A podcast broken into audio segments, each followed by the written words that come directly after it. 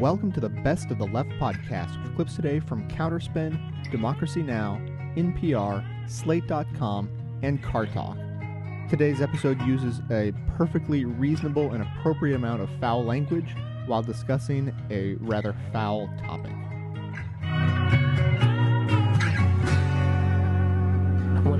Indestructible and destructive myths in current circulation tells us that workers for the big three Detroit automakers earn on average more than $70 an hour in wages and benefits. On December 3rd, the falsehood was repeated on ABC World News when reporter Chris Bury singled out the United Auto Workers. Quote, the union did not offer to give back the big stuff, pay and benefits that remain a fundamental problem. Ford, Chrysler, and GM pay union workers more than 70 $33 an hour in wages and benefits.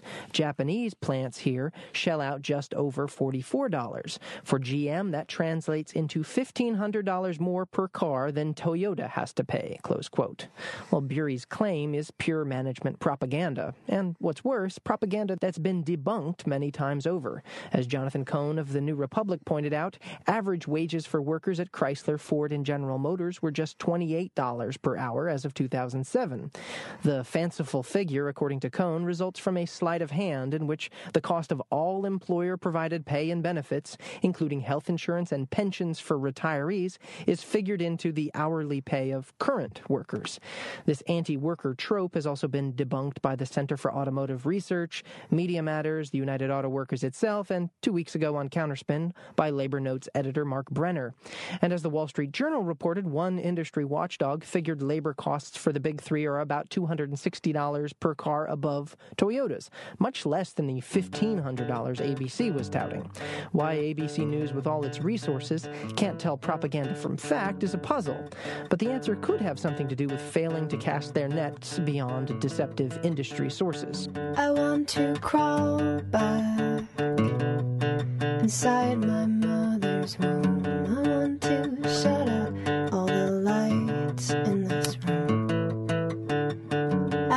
To start fresh. Like a baby in a sink, scrub away all these thoughts that I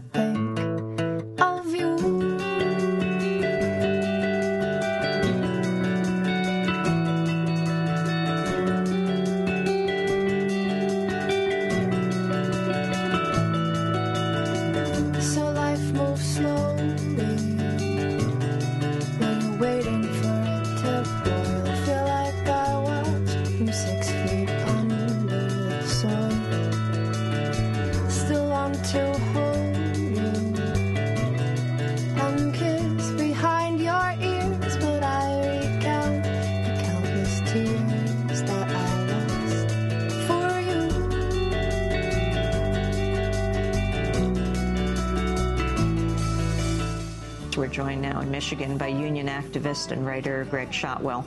He worked at General Motors for 30 years before retiring in November. He's a longtime dissident member of the United Auto Workers and co-founder of the website soldiersofsolidarity.com. Greg Shotwell, uh, tell us what's happening in Michigan and your response to uh, the possibility of letting these auto companies go bankrupt they let these auto companies go bankrupt, it's going to pl- uh, turn this recession into a depression. Uh, I'm shocked that they're even contemplating this. There's no such thing as an orderly bankruptcy. Uh, you know, millions of people would be affected. I, I don't mean directly uh, you know, that General Motors only employs 73,000 UAW members, but it's all the suppliers.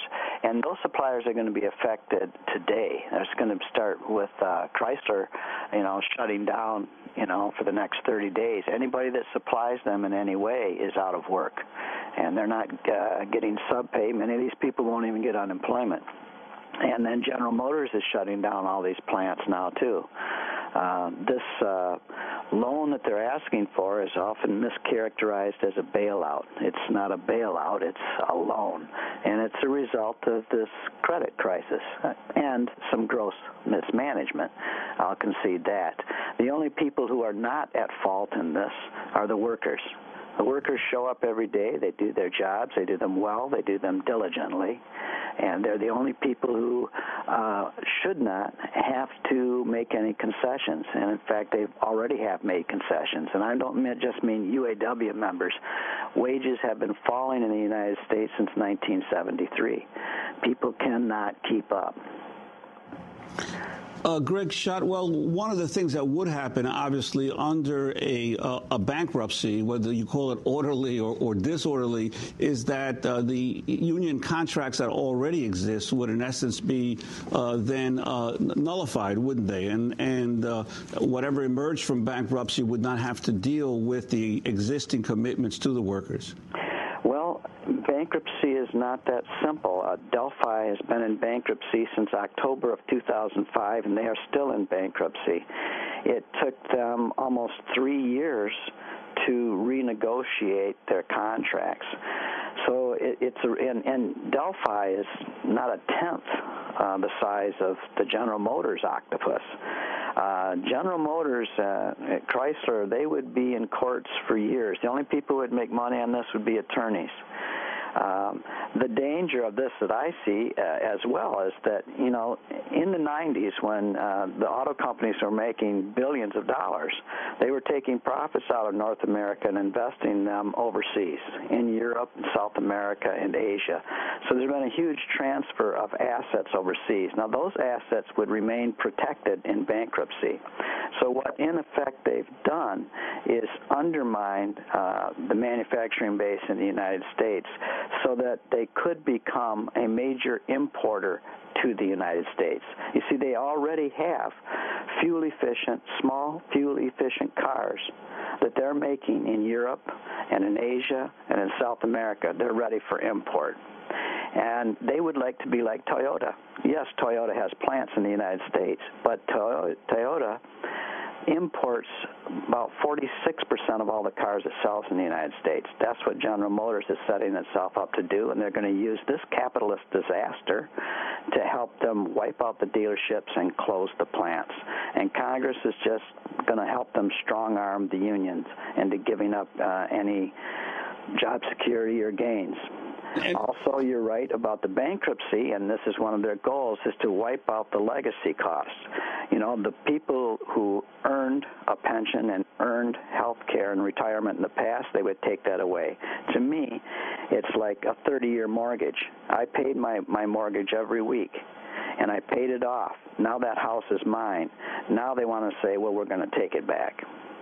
No, uh, obviously there are those who continue to say that the uh, the labor costs uh, in the auto industry, especially in the big three, are are way out of whack. Uh, and could you talk for those who are not familiar with uh, how this uh, misrepresentation of what the the labor costs really are of today's workforce among the big three has been has been created?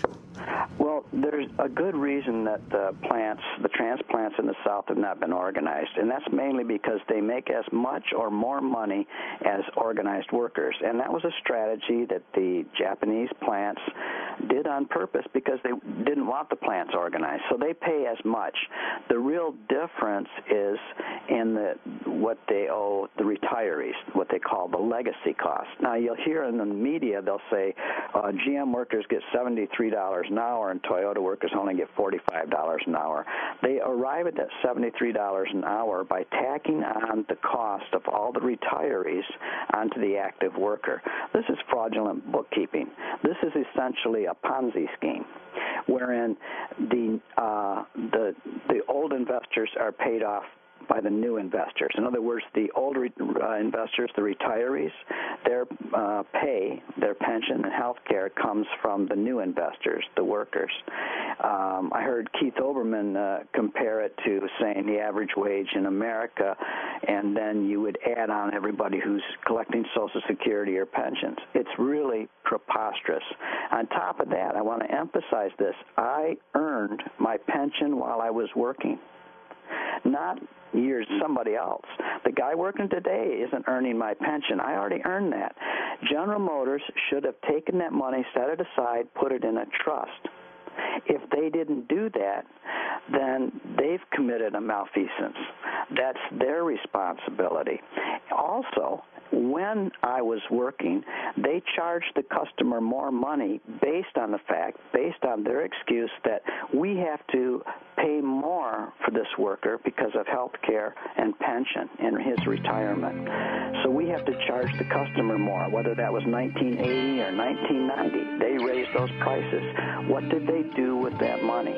They didn't apparently didn't put it in a trust, but they did, and this is a fact. They've invested largely overseas. General Motors and Ford, they have more plants overseas than they have in the United States. They're ready to become major importers to the United States and dump all their responsibilities to the people who made those profits. In a foreign place, the saving grace was the feeling that it was a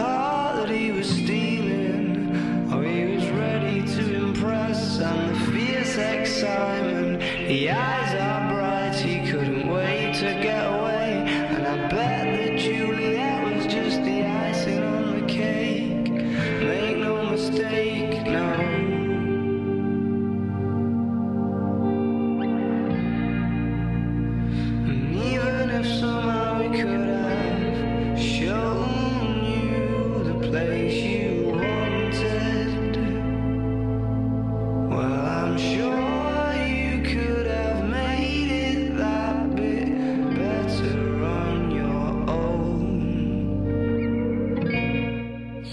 stories about the city of Detroit view the American auto mecca as a city that's lost its way. Drive down the Chrysler Freeway, which cuts through the city's heart, and you see wave after wave of rotted out, burned out homes that one fireman compared to neighborhoods of broken teeth. Driving us was arson investigator Steve Varnes. back in the day. Detroit had the most single family dwellings uh, of any city in the country, and uh, now we're still the same size, 137 miles, uh, which is roughly the size of San Francisco, Boston, and the island of Manhattan inside the city limits. And uh, as our homes are continually uh, destroyed, either by neglect, abandonment, or fires, right, now we're left with vacant land. There's no way a million people are going to come back to repopulate those neighborhoods. Detroit's population has fallen from 2 million 50 years ago to 870,000 today. Detroit is going to look different in the future. Apart from the neighborhoods, Detroit is a mausoleum of enormous empty auto plants that need new life.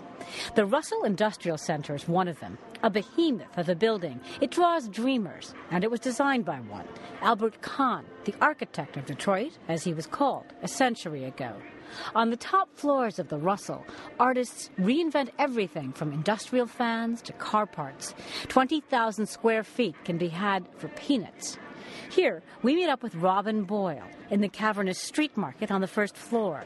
We're surrounded by giant mushroom pillars eight stories high. It, it almost feels medieval because when you stand in the middle of it, you're surrounded by these ramparts of, of, of a concrete building that you can imagine was buzzing with activity 40 years ago, uh, but is now very gradually coming back as part of what we, we like to call in Detroit the new economy. Boyle, who's originally from Scotland, is chairman of geography and urban planning at Wayne State University.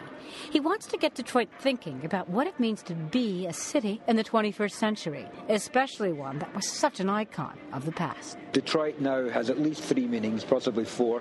Detroit is a city where we are. Uh, Detroit means the automobile industry, and which is often the headline. Detroit doesn't get bailout. But the third definition of Detroit is now for a city that is part of a mid 20th century model of industrial and economic development that has moved on. We're a poor city trying to support the infrastructure of a city that needs 2 million well paid people with their families in the city of Detroit, and they've gone. Boyle does have a fourth possible definition for Detroit, and it's not one he wants to realize a place you pass by. You can't save every neighborhood. What's needed, he says, are thoughtful visions of what makes a good neighborhood and a rearrangement for the land no longer used in traditionally urban ways. We've often used a village uh, metaphor. Wouldn't it be good if we could cons- reconstruct the village around the school, the church, the housing, and some maybe a little bit of retail? Once you've got these villages identified and you're beginning to focus activities into them, what do you do with the rest of the real estate? What do you do with more than a third of the city that's no longer being used. We don't really have a clear image in our mind as to what to do with it. We've talked about urban farming. Some cities are discussing opening up the old creeks and riverbeds that were covered over. These are all ideas that should be looked at seriously. We, we see ourselves, and I see myself as leading the charge for reimagined Detroit. If Boyles is big picture, top down restructuring, and macro, Mike Wimberly's vision is bottom up and micro. He's the executive director of Friends of Detroit and Tri County. His mission is to reclaim a blighted commercial district on the city's east side, and he's bought up a few square city blocks, rechristening it the Hope District. He's inside his own building, a former meatpacking plant. He now calls it Club Technology. We got people working on computers, upgrading the computers, and this whole building, 23,000 square feet, is hardwired for the internet. And then we've got wireless fidelity for about a mile outside this building. And then we have Kerry Anderson over here sewing clothes. And outside on the streets, they've painted murals for the Museum of Hip, another called Little Egypt, and a design for a three wheeled neighborhood bike delivery system Wimberly calls the Hustlerati. Wimberly's grafted his own vision onto classic dictums from urban thinkers. Think locally. It's Detroit's new vibe. You don't dare move from your development until you complete one block. So it's block by block by block. So as we go down the street, you'll see more of the fruit trees that we planted. And one of the things that we've noticed from doing these green space is that uh, there's been an uptick in civility. People are a lot more civil since we started this action, and some neighborhood landowners have started to fix up their homes. Oh, hey, Invincible. You too. Hey, darling. Thank you. Mike Wimberly greets two young women, both of them community organizers and both of them hip hop artists. Starlet Lee is 20, Invincible, as she calls herself, is 27. Now, this is one of the many places where Detroit, whatever you've heard, has some enviable synergy. It isn't only academics or developers trying to reimagine the city. It's people like these two young women. Invincible's already reimagined herself. Born in Israel, she's come a long way to these streets and started her own record label, Emergence. For me, I feel like, you know, we have to reimagine what a city looks like. You know, right now people look at every city as needing to be a high density space. So here in Detroit, being you know we're not no longer even a metropolis, you know, and so we have an opportunity to to rethink. You know, you you wanted to speak about that? Yeah. Um, everybody knows that Detroit's been burned down you know, a few times, and I was, in history, there was and yeah, in the history, and I was using the term deforestation. That you know, once you burn something down, everything native comes back. Um, I think that's what's happening now with Detroit, and now it's time for you know everything that's native to come back and you know restart all over again. Starlet Lee knows about starting over again. She grew up with her grandfather and brothers and sisters. Then, last year, her grandfather started sending checks to magazine sweepstakes. Now, the home is gone, and she and her siblings scattered. But she's going to college soon and writing rhymes. Invincible is her mentor, and she's a master at adapting the material at hand. And Detroit gives Invincible a lot of material. Locusts and buzzers circle and hover above the Abandoned houses, shattered windows with the crooked shutters. Cross the street, construct a cookie cutter condominium. Line of Woodward is the prime meridian. Invincible thinks music has always functioned as a remedy for Detroit's problems. This is, after all, Motown. To me, a lot of Detroit musicians and artists, you know, we don't necessarily have an overt political message in all of our music. I mean, I tend to be more overtly political than most artists, but still, I think all of us have a way of slipping the medicine in. Slipping the medicine in and getting better. Detroit's official motto on our city flag and all that is it will rise again from the ashes. And that's something that, you know, we really look to is the concept of the phoenix and the city really rebuilding itself.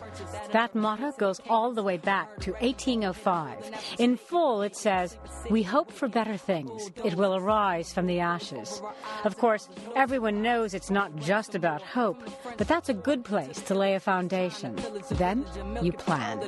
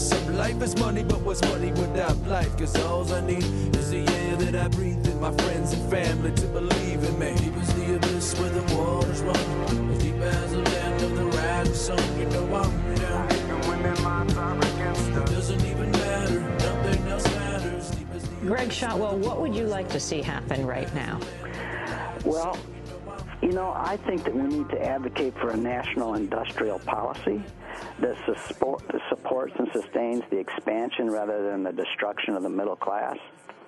And I would advocate for a policy that strengthens our economy, our national security, and, and makes uh, the dream of a higher standard, standard of living attainable for uh, a wider number of citizens. Um, you know, the working class is the backbone of this nation. And I think that we need to strengthen the American worker. I would like to see, first and foremost, that we have national health care because this is the one solution that would help everyone.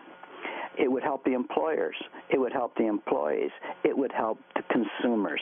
And that is the biggest factor that uh, takes away our competitiveness. Uh, that's the one factor that would level the playing field because all of our competitors have national health care and stronger uh, pension systems in their country. And by pension, I mean government pension. So that when Toyota, you know, uh, imports all these cars, they're not paying for health care they're not paying for the pensions on the, the, those employees are working overseas. This is very interesting. Some people have called GM a healthcare company that makes cars, and that saying that they're building plants in Ontario because Canada has single-payer health care. Yeah, that this is the biggest advantage. They they complained that they're paying fifteen hundred dollars per car when and that cost includes all of the retirees. You know, they are one of the largest insurance companies in the United States.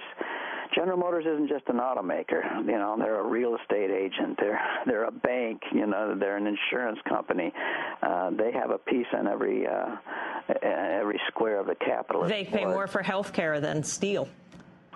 Yes, yes, and you know, furthermore, we need you know these companies, and and I think there is going to be a lot more pressure on this, but you know, Congress acts like they had no responsibility. If Congress See, we're the only country in the world that subsidizes outsourcing of our jobs. Other countries subsidize research and development, and they erect trade barriers to protect their basic industries.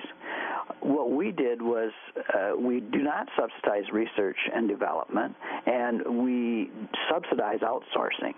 Those are other things that need to be changed. Uh, Shotwell, one of the things that you raise in some of the articles you've written is uh, that there's a lot of attention placed on, again, labor costs, but that the actual production workers uh, for the big three, their salaries represent about 10% of the cost of a car, while the the the money spent for supervisors and management represents 20% of the cost of a car, uh, but we rarely get any attention on that aspect of the compensation.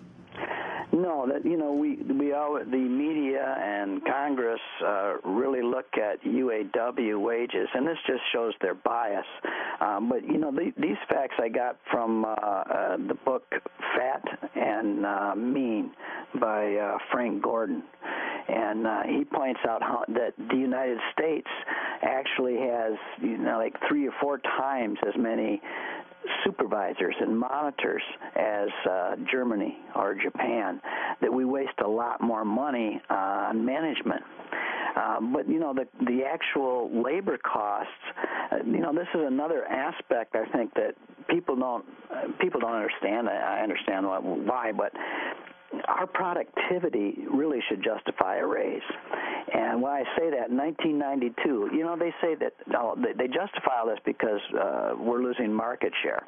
Well, eh, the the market has gotten bigger, the pie is bigger, but General Motors is selling as many cars, and the notion that they don't like people don't like GM cars belies the fact that they've sold more cars than Toyota. In 1992, GM had 34% of the U.S. market. This is from the Bureau of Labor Statistics. And they produced 4.4 million cars. Now, at that time, GM's hourly employment was 265,000. In 2005, the market share had fallen to about 8%. But the um, they had produced the same level of cars, 4.5 million with 111,000 workers. With 154,000 workers less, they produced the same amount of cars. They lost market share, but they still produced the same number of cars. Their productivity has doubled. So this would this in normal times when your productivity goes up, that that means you deserve an annual improvement factor, a raise. We've got experienced just the opposite. The only reason that, that auto workers make what seems to be a higher wage than non union workers is that we have a cost of living adjustment. We won that back in 1970. But we often do not get any raise at all. And in um, the best years, we only get a 3% raise. But it's the cost of living that we have that is the difference between union and non union. There are no unwinnable wars. There are no unwritable wrongs or unsinkable songs.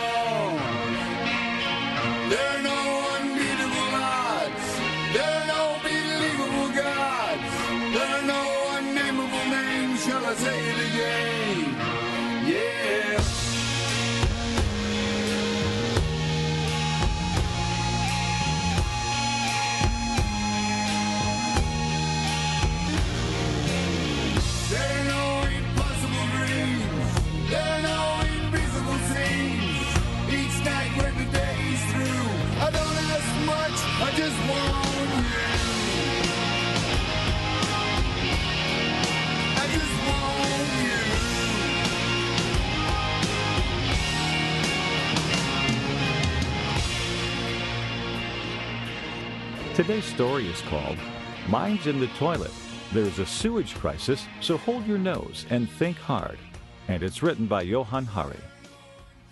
Every day, you handle the deadliest substance on earth. It's a weapon of mass destruction, festering beneath your fingernails. In the past 10 years, it has killed more people than all the wars since Adolf Hitler rolled into one. In the next four hours, it will kill the equivalent of two jumbo jets full of kids. It's not anthrax or plutonium or uranium. Its name is shit, and we're in the middle of a shitstorm. In the West, our ways of discreetly whisking this weapon away are in danger of breaking down, and one quarter of humanity hasn't ever used a functioning toilet yet. The story of civilization has been the story of separating you from your waste. British investigative journalist Rose George's stunning and nauseating new book opens by explaining that a single gram of feces can contain 10 million viruses, 1 million bacteria, 1,000 parasite cysts, and 100 worm eggs. Accidentally ingesting this cocktail causes 80% of all the sickness on Earth. I once had a small taste of the problem. A few years ago, I was trudging up a hill in Caracas, Venezuela, through a vast barrio cobbled together from tin and mud and leftover plastic, when I saw a plastic bag filled with feces hurtling toward me. It splattered all over my chest and into my mouth. This wasn't an attack on a gringo intruder. In many of the slums that scar South America, there are no sewers, so the only way to dispose of your excrement is to squat over a bag and throw. It's called the helicopter toilet. Today, 2.6 billion people live like this. Four in ten people have no access to any latrine, toilet, bucket, or box. Nothing, George explains. In an epic work of reportage, taking her from the sewers of London to the shores of Africa to the bowels of China, George investigates the slow road away from this shit smeared existence. Her journey opens by tramping down at midnight into the place where that road began, the sewers of London. This city beneath the city can be deadly. Clouds of hydrogen sulfide, the sewer gas that forms when sewage decomposes, will suffocate you if you get caught in its stinking clouds. Before these tunnels were built, London had on site sanitation. This is a polite way of saying people shat in a covered up, set aside space, and the feces were collected and sold to farmers as manure. But in the early 19th century, London's population rapidly doubled, and the city's buildup of excrement became unsustainable. The cost of having your private cesspool emptied spiked to a shilling, twice the average worker's daily wage. So people took to emptying their cesspools into the Thames, which soon ran brown. By 1848, cholera outbreaks were killing 14,000 people a year. And then came the Great Stink of 1858. London reeked so badly people were vomiting in the streets. The drapes of the House of Commons were soaked with chloride in a failed attempt to disguise the stench. At last, the order came to find a better way, and one of Rose George's heroes entered history. Joseph Bazalgette was the chief engineer of the Metropolitan Board of Works, and along with Hamburg's municipality, he pioneered the great life saving urban sewers of our time. His sewers have saved more lives than any other public works, George notes with pride. But there is a catch. Much as we want to flush and forget, the excrement does not disappear. 90% of the world's sewage ends up untreated in oceans, rivers, and lakes. The costs of Joseph Bazalgette's invention at the other end of the pipe are now becoming inescapable. Much of our sewage is pumped, barely treated, into the oceans, where vast dead zones are emerging, killed by our germs. The rest infects water closer to home. For example, in 1993, an outbreak of shit-borne cryptosporidium in Milwaukee killed 400 people and made 400,000 sick. It turned out the city was pumping its treated sewage, actually treated for only some toxins, not others, into Lake Michigan and then slurping its drinking water out the other end. In her search for answers to what to do with our swill, George lyrically dives into the toilet bowl, sloshing about like Gene Kelly singing in the rain. Of all the people of the world, the Chinese are probably most at home with their excrement, she explains. They defecate openly, chatting away with their friends in toilets with no dividers. Perhaps for this reason, the Chinese have been more creative than anyone else with their crap. Since the 1930s, they've been turning it into electricity. More than 15 million rural Chinese homes have been provided with biogas, a large, oxygenless digester into which they empty their toilet pans. The organic matter ferments there and belches out a gas that can be converted into electricity. The gas also makes stoves go. It may make us rich, but it saves Chinese women from the backbreaking labor of cutting down firewood, and they love it. Is this our future? Alas, its potential spread is limited. If you don't add ample animal feces, too, the machines don't run for long. Is there a way to safely use shit as fertilizer instead? Some U.S. firms thought so when they began to market biosolids, the gunk that's left over after sewage has been treated. But in 1975, the chief of the Environmental Protection Agency's Technology Board of the Hazardous Waste Division reached a horror film conclusion.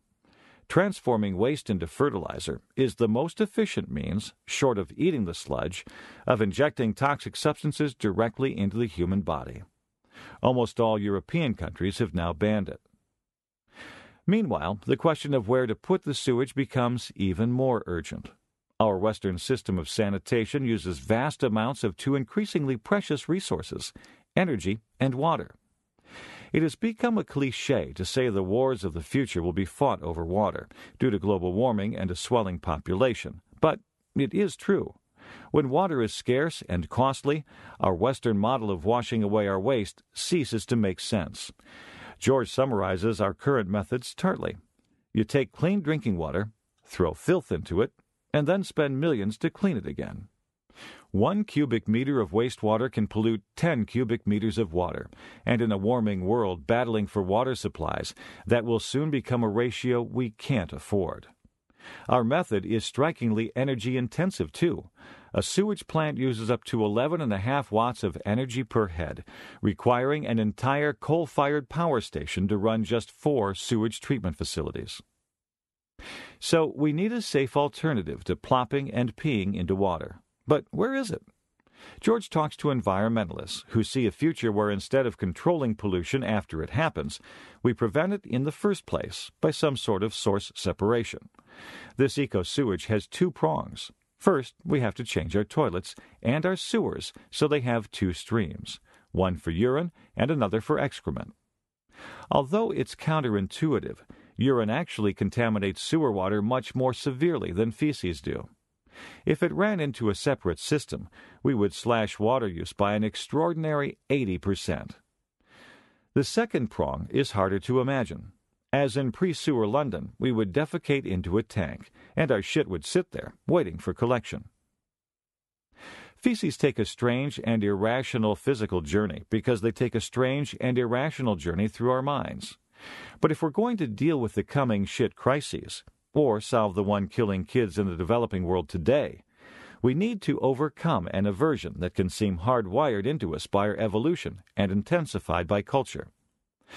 The most encouraging revelation of George's book is that even the aspects of defecating that seem eternal and unchangeable are actually recent innovations. In Japan 60 years ago, everybody squatted communally over a dry pit. Today, nobody does. In private, they use techno toilets that wash and dry your anus while simultaneously playing music and heating the seat. Think of it as the eye toilet or Toilet 3.0. Toilet culture can change, and fast. Neither of my parents had a toilet in the house when they were children, and thought the idea was vaguely disgusting. Defecating? Next to the kitchen?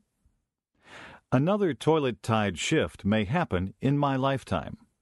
Will the drying up of water supplies and a sewage system with nowhere left to spew its waste force us to regress to earlier, dirtier worlds? Or will we begin a transition to greener options before the system breaks down and begins to spew our filth back at us? It's a sign of how superb George's book is that I'm now bubbling with questions about the future of feces. The big necessity belongs in a rare handful of studies that take a subject that seems fixed and familiar and taboo and makes us understand it's historically contingent and dazzlingly intriguing. Jessica Mitford did it with her classic study, The American Way of Death. Michel Foucault did it with Madness and Civilization. Rose George has produced their equal, a gleaming toilet manifesto for humankind. It could end with an oddly rousing cry, borrowed from another manifesto long ago. Shitters of the world, unite. You have nothing but your diarrhea and your cholera and your dying oceans to lose.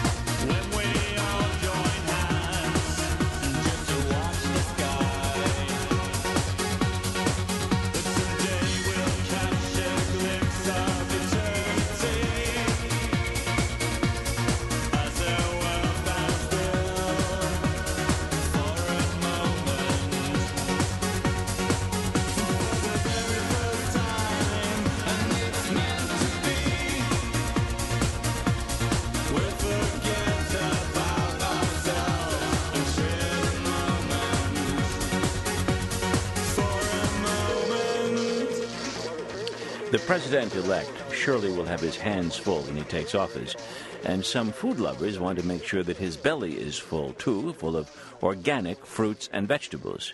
They are petitioning the next president to plant a new organic garden on the White House grounds. And as NPR's Brian Reed reports, these agitators have come up with some peculiar ways of getting attention. Students at Watkins Elementary School in southeast DC have seen their fair share of school buses, but they've never seen a bus quite like this. That's right, an upside down school bus.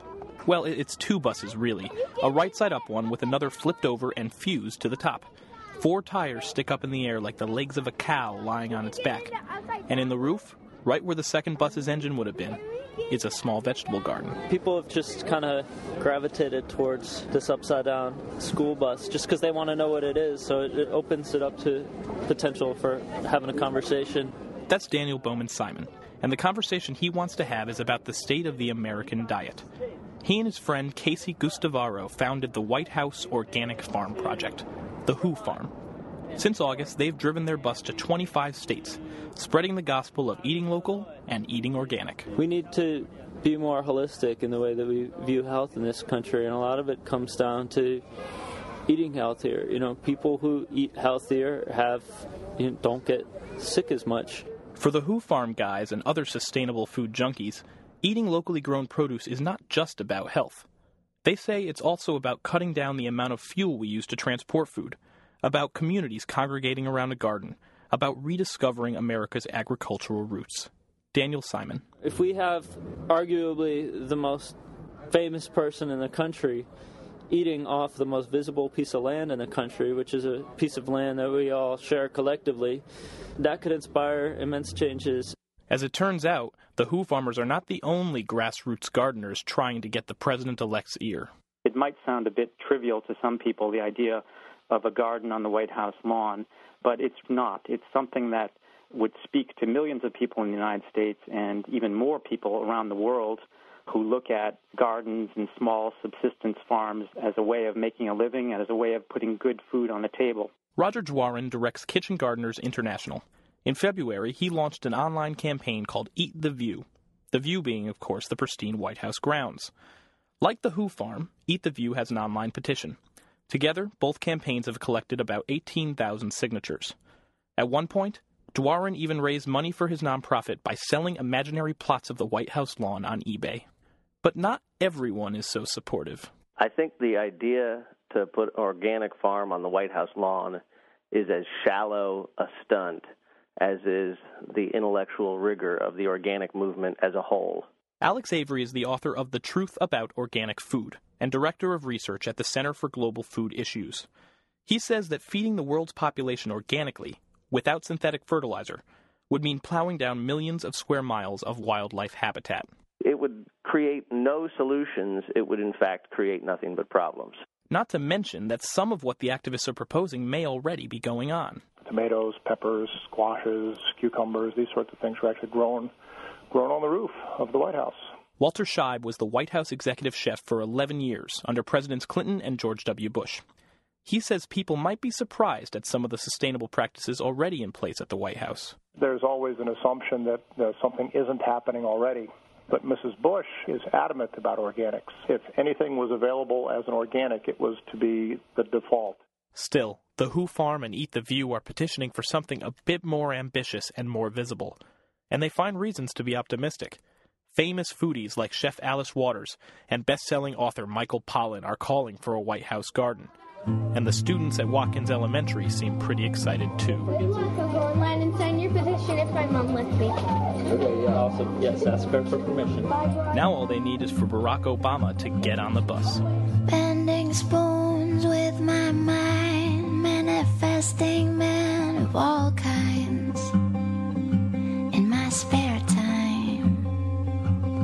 But oh, how I struggled in vain to solve this riddle with my brain. When the answer's in my hand, so I'm gonna move you around.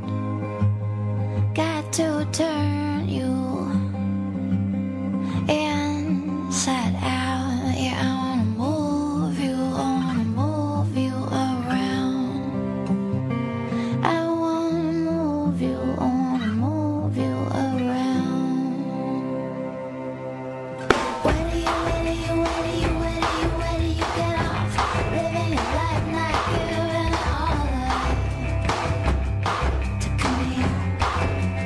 Today's story is called Robots Not Roads. The Obama stimulus package should be spent on transformative investments, not bridges and buildings. And it's written by Eliot Spitzer. The incoming Obama administration and Congress are planning a huge fiscal stimulus package. They hope that such a stimulus will catalyze an economic turnaround and be a cornerstone of a new New Deal. If the early reports are reliable, the stimulus will include a huge tax cut and will fund projects like road building and bridge repair, laying the infrastructure foundation for the economy of the future. Yet two huge problems with this approach must be confronted. First, the capacity of even the U.S. government to affect the overall global economy is limited. Suppose the package is $800 billion over two years. 400 billion is less than 1% of the global economy and a mere 3% of the US economy. In relative terms, 400 billion isn't all that much more than the 152 billion spent on the 2008 stimulus, which had nary an impact on the economy. Here's where the New Deal analogies are instructive. The New Deal probably didn't pull us out of the Depression. World War II did that. What the New Deal did was redefine the social contract, perhaps just as important an outcome. The ultimate significance of the Obama package may be not its short term demand side impact, but rather its capacity to transform our economy and, in turn, some of the fundamental underpinnings of our society. This introduces the second major problem the off the shelf infrastructure projects that can be funded immediately and provide immediate demand side stimulus are almost by definition not the transformative investments we really need. Paving roads, repairing bridges that need refurbishing, and accelerating existing projects are all good and necessary, but not transformative. These projects, by and large, are building or patching the same economy with the same flaws that got us where we are. Our concern should be that as we look for the next great infrastructure project to transform our economy, we might rebuild the Erie Canal and find ourselves a century behind technologically. This moment presents the administration with what is likely to be its best and perhaps only opportunity to have essentially unlimited capital, both fiscal and political, to spend on a transformative economic agenda. It is a unique moment to build a new foundation it would be wise to ensure that a significant portion of the stimulus package is spent on new investments that may not be quite as ready to go, but are surely more important to our long term economic viability. There are many such critical investments, but here are a few for consideration. These are not, of course, the only ideas, and they may not be the best ideas, but they should spur discussion of how to use the fiscal stimulus, not just to put people to work, but also to build the over the horizon projects that will set the stage for the next great American economic miracle. In the energy arena, two investments are critical. The first is smart meters.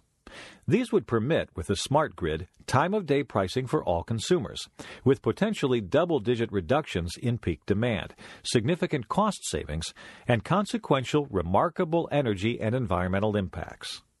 These declines in peak demand would translate into dramatic reduction in the number of new power plants. The problem with installation of smart meters has been both the cost and often state by state regulatory hurdles. Now is the moment to sweep both aside and transform our entire electricity market into a smart market. Second, the most significant hurdle to beginning the shift to non gasoline based cars is the lack of an infrastructure to distribute the alternative energy, whether it's electricity for plug in hybrids, or natural gas, or even hydrogen. Once that infrastructure is there, it's said, consumers will be able to opt for the new technology. If that is so, let us build that infrastructure now. Transform existing gas stations so they can serve as distribution points for natural gas or hydrogen. Build plug in charging centers at parking lots and design units for at home garages. These would indeed be transformative investments. In healthcare, everybody agrees that electronic record keeping is a universal win. Error is reduced, public health gains from the ability to know what is actually being delivered, a dramatic improvement in primary care. But again, the cost has been prohibitive because the upfront expenditure is enormous and the benefits are long term and hard to measure. We should condition state receipt of Medicaid bailout funds on a new infrastructure of electronic medical records. No single healthcare step would be more transformative. America lags the world in internet service and access. Our internet backbone is worse than that of competing nations.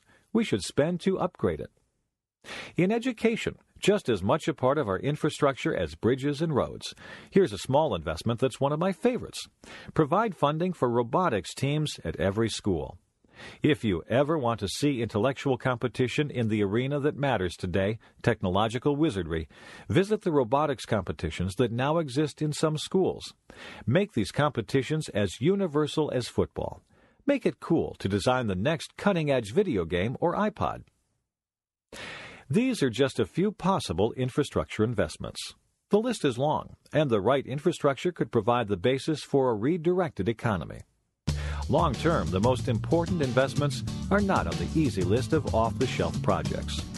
Yes, good roads and bridges are important, but investing in the necessary public goods to support a post hydrocarbon, information based economy is a much better choice than using the stimulus to patch up the old economy.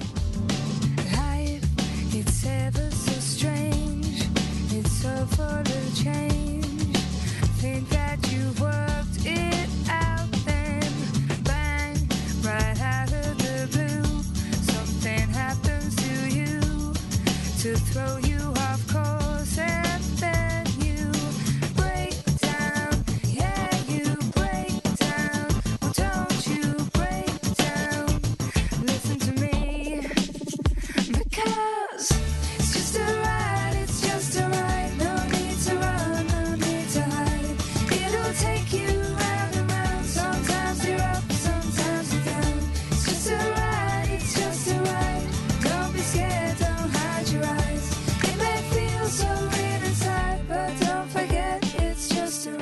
be- before we take another call, what? I- I've got a little something I need to get off my chest. Oh, gee, look, I'm sorry about your car, okay? You were away for the weekend, you weren't using it, and the dog looked like he was housebroken. I wasn't talking about that. Oh, you weren't? No, but now I know who owes me a hundred bucks for cleaning the car. No, I want to talk about the gasoline tax. Oh, no. Again. Don't start with that. Last time you proposed a gas tax, we got 5,000 letters calling us pinkos, commies, morons. Well, we're not pinkos or commies. No, we're not. No, not by a long shot. Morons, well, the, jury's still out on that. But look, I, I think it's an idea whose time has come, and I know that most politicians have been too wussy to do it. They're all afraid about talking about taxes. but I think the logic of raising the gasoline tax right now is unassailable. Well, you may be right. Well, here- here's how it works.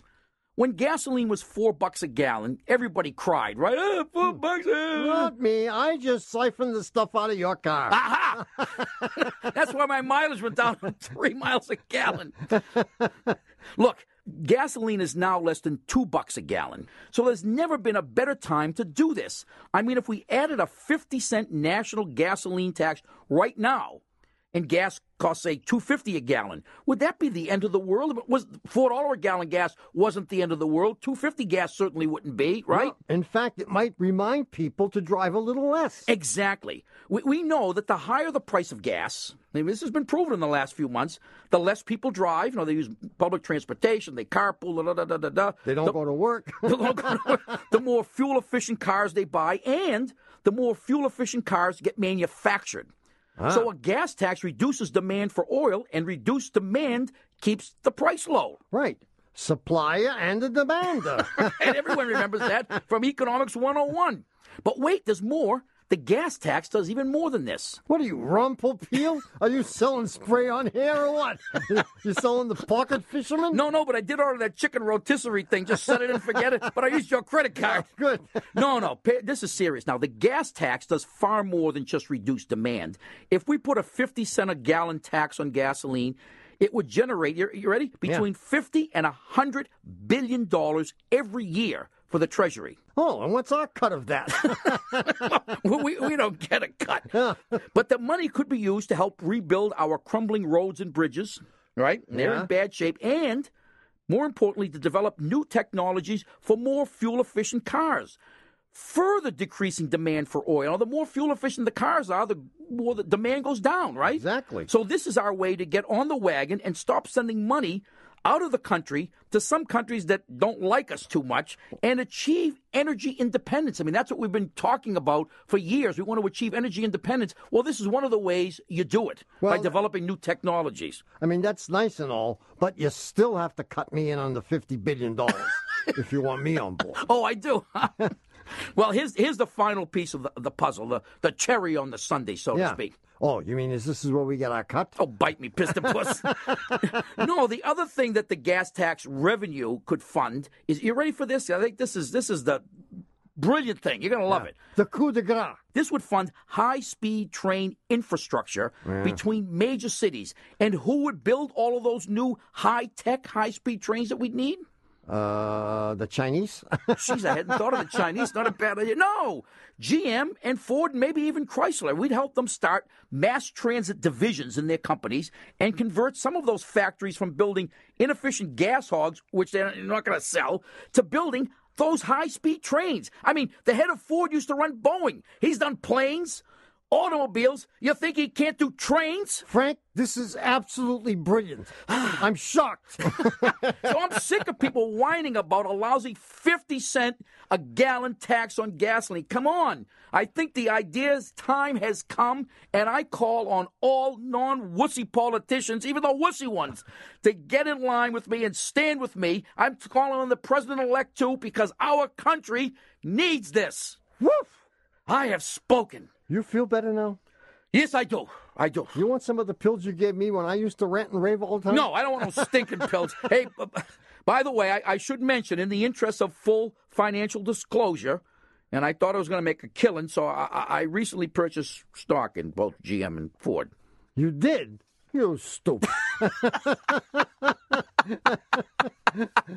Well, you know, I, I think it's important since you and I have done our fair share of driving down the, the, the their stock price over the years, and deservedly so. They did I deserve it. thought it was only right in their hour of need that we make this magnanimous gesture and you know buy their stock. What about Chrysler? You bought Ford, you bought GM, but not Chrysler? Well, magnanimity has its limits, doesn't it?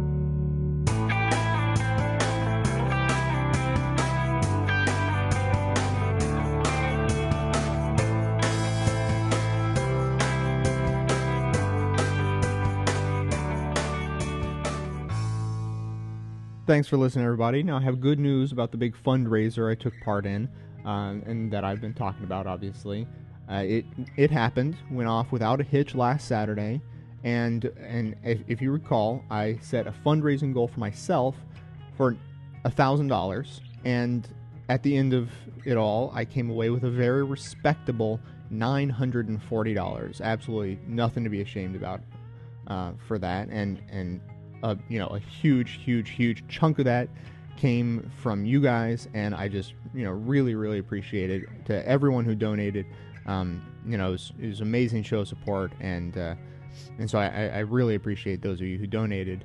Uh, also, though, if you recall from the last episode, I said that if uh, if we reached or if I reached my fundraising goal, then I'd be more than happy to release horribly uh, embarrassing and, and traumatic photographic evidence of my jump into the water. And uh, and luckily, since I didn't reach my fundraising goal, I don't have to do that anymore. So I also really appreciate those of you who decided not to donate, because if you had, we I probably would have met that goal, and you know it, it would have just been more work, you know, not to mention embarrassment for me. So um, so I also appreciate those of you who didn't donate.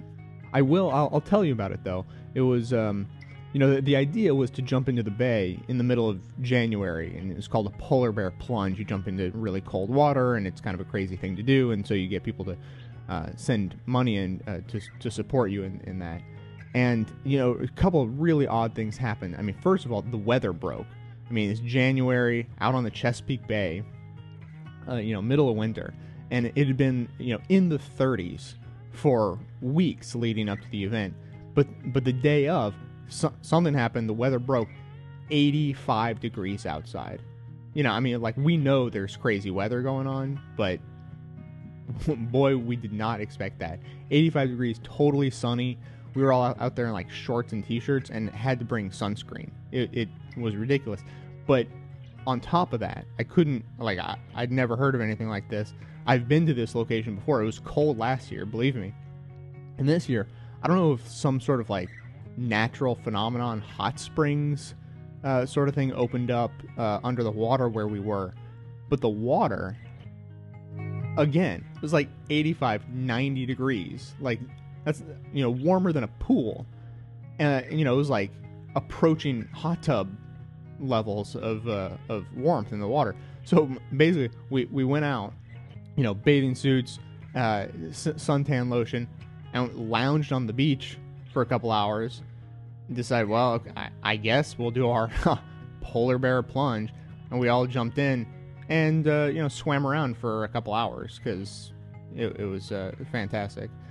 So it was a fantastic time had by all. Uh, you know, I, I really appreciate everyone who donated for me to uh, to go and, and experience that traumatic situation. Sorry to disappoint, but uh, you know, since I didn't reach my fundraising goal and I don't have to release any pictures of the event, uh, there's not really any evidence for you guys to to know anything other than what I just said about the event. So you might as well assume that that's what actually happened. Of course, I suppose it's possible I could still reach that fundraising goal uh, of thousand dollars. The the links are still up at the homepage of the bestofleft.com. But I, you know, I'm not particularly worried about it. I, I assume that there just aren't three people out there listening who have twenty dollars. So uh, you know, otherwise they probably all, already would have donated, and so I'll, I'll never have to release those pictures after all, which is uh, which is great. So that'll be it for today. I'm looking forward to not having to talk about fundraisers anymore in the next show. So, coming to you from inside the Beltway, yet outside the border and conventional wisdom of Washington, D.C., my name's Jay, and this has been the Best of the Left podcast, coming to you from bestoftheleft.com.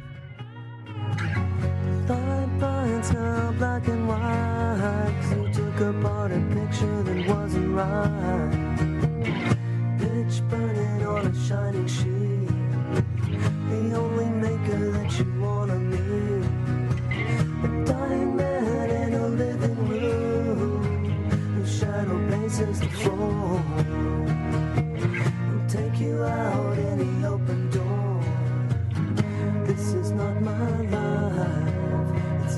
phone